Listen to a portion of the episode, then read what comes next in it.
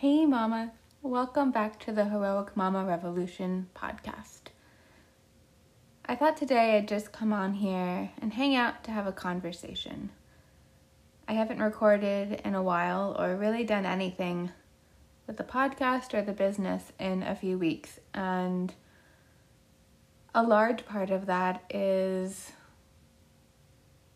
the inner fear, inner doubt, unsurety, and how crippling that can be. I want to come on today to talk about my chest. Not the way that we usually think of women's chests being discussed in public forums in our world, but the actual chest, my lungs, my rib cage, because and I do have a reason for wanting to talk about my chest, is my chest is like my barometer. The tighter it gets, the more out of alignment I am with my true soul's purpose. Almost every single day of my life since becoming conscious to this, conscious to myself, bringing awareness to my body and how it feels my chest is tight at least a little bit. And over the past 10 years of personal development and therapy and getting sober, I've had moments where I've experienced this lightness and expansion within my chest where it felt like I could actually breathe fully. And there's this moment of, wow, I didn't know breathing could be like this.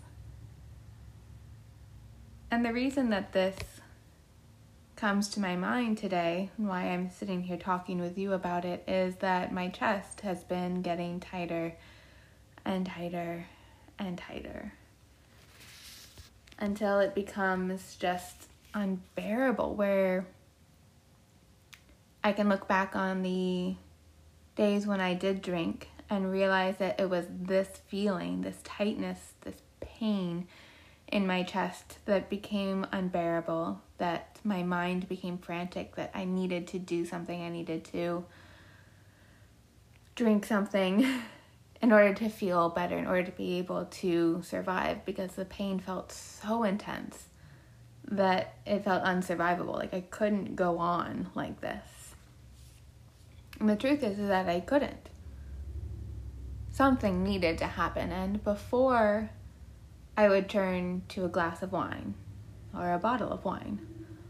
And after alcohol wasn't a part of my life, it was turning to food. It was turning to picking up my phone and scrolling through social or watching YouTube videos, um, numbing, distracting my mind in order to be able to get some space away from this pain that I felt.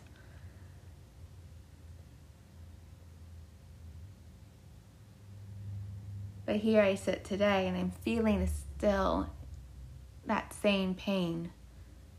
But I've created a life where I don't choose those things anymore.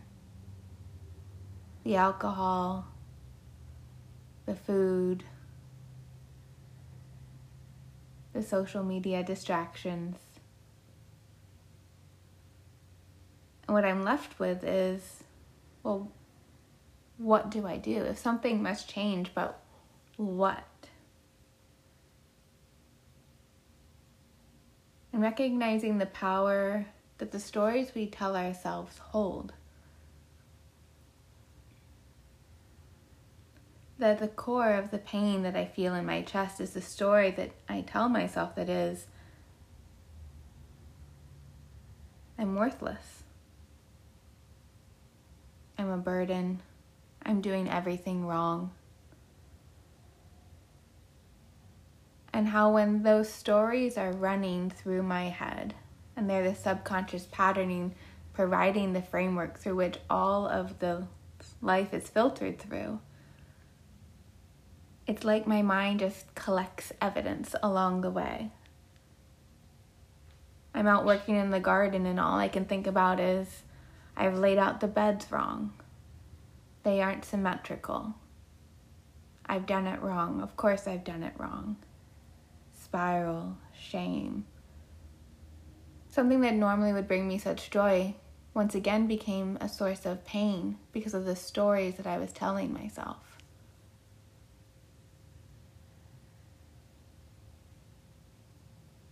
Recognizing that this is simply a story, not an absolute truth, is what brought me inside to sit down here to have this conversation with you. That speaking about this out loud, sharing how I feel authentically and vulnerably helps this pain in my chest lessen.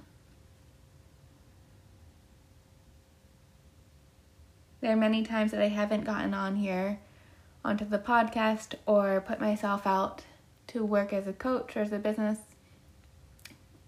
because I have the story that I need to be there, quote unquote, healed and complete and done with this work before I can be of service here to anyone else. But what I know to be true is that I don't want to feel like I need to hide from the world in order to survive it. And that perhaps if I feel this way, someone else may too. To know that it's possible to not choose to numb the pain that it's possible to learn to sit and to hear the story that you're telling yourself, to question what is my mind thinking right now?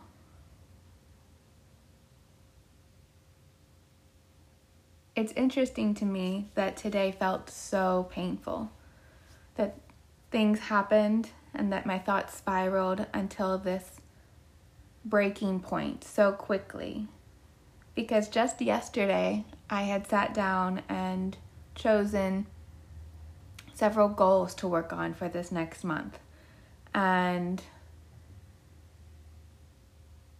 I had had a lot of resistance to work through even starting them in the middle of the month that I was like, well, it's not the beginning of the month. I should wait until the beginning of the month. And all of those, what I now concede to be silly things, but how they seem so powerful and so true until I challenged them.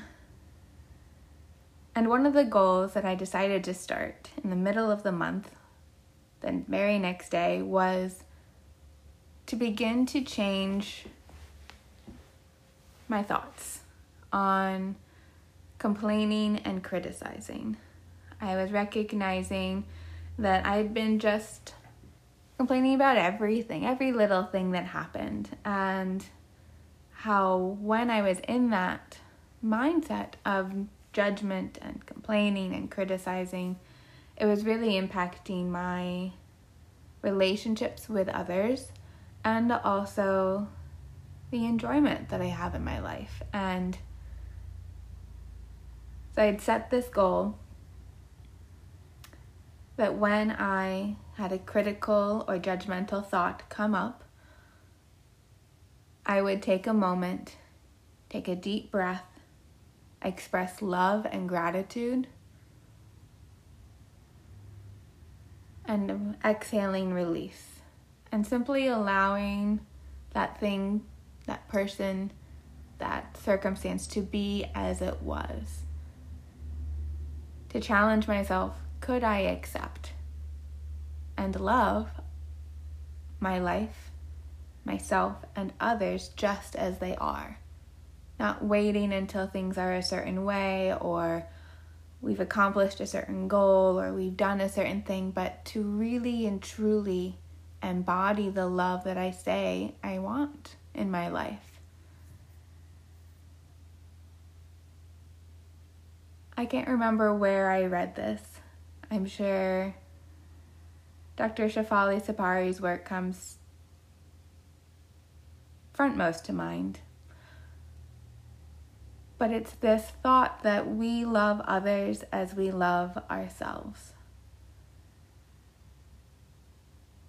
And just one day into this new challenge, it's become so clear to me how deeply flawed my thinking is of my own self. And that I am more willing to be loving and accepting and generous to others to say, oh, they are a human being having a messy life, and oh, aren't they glorious? And yet it's near impossible for me to find that same level of compassion and curiosity for my own soul, for my own self.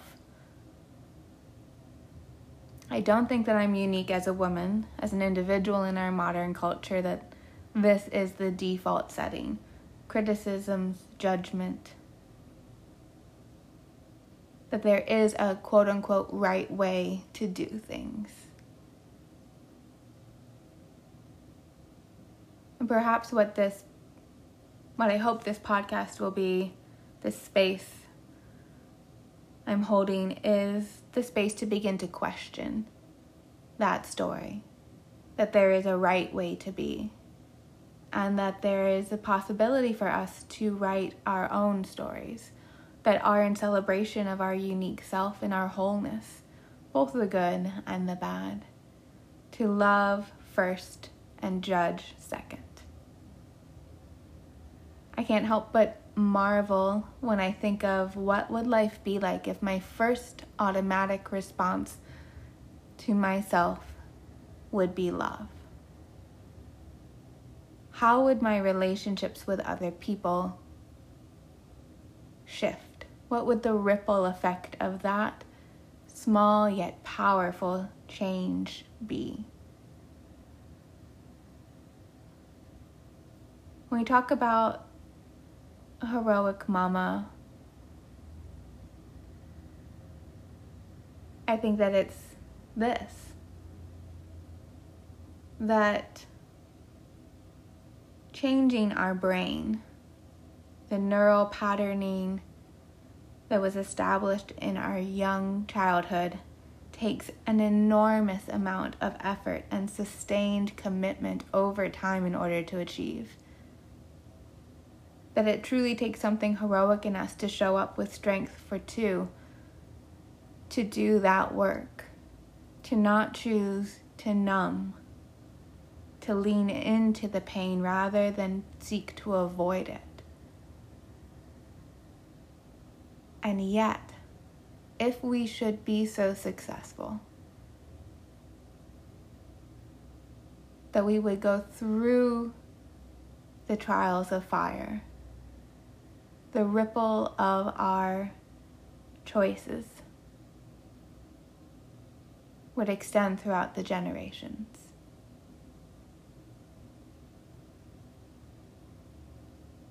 That our children could live in a world where their chest wasn't tight every single day of their lives, where moments where they felt fully seen and actualized and expansive in their soul weren't just fleeting glimpses, but were a steady constant. That their normal was our magic.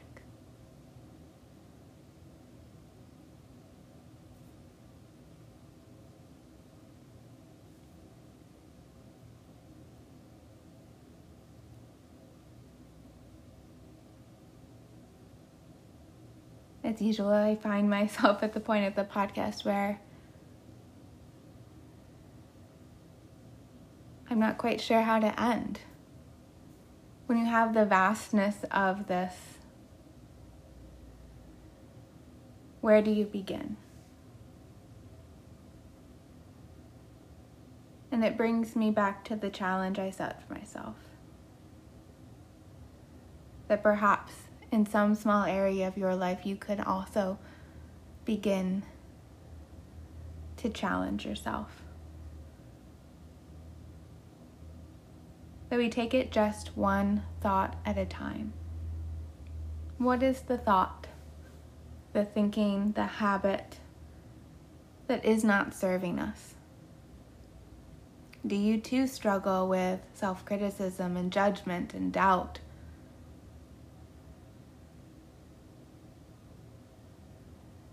And our intention is not to transform overnight, it's simply to transform one thought at a time.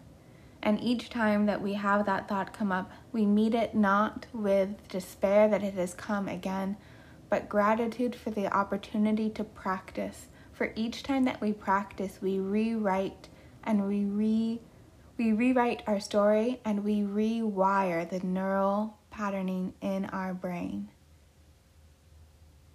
Every time that we are challenged and that thought arises, we say, Thank you.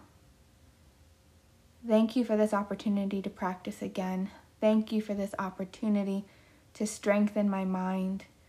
Thank you for this opportunity to expand my mind.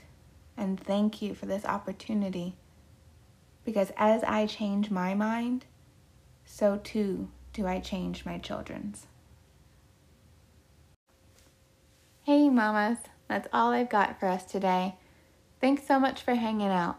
If you'd like to continue this conversation or just want to pop on over and say hi, I would love to hear from you. You can find me over on Instagram at the Heroic Mama Revolution. Until next time, always remember you are magic and you are the hero of your story.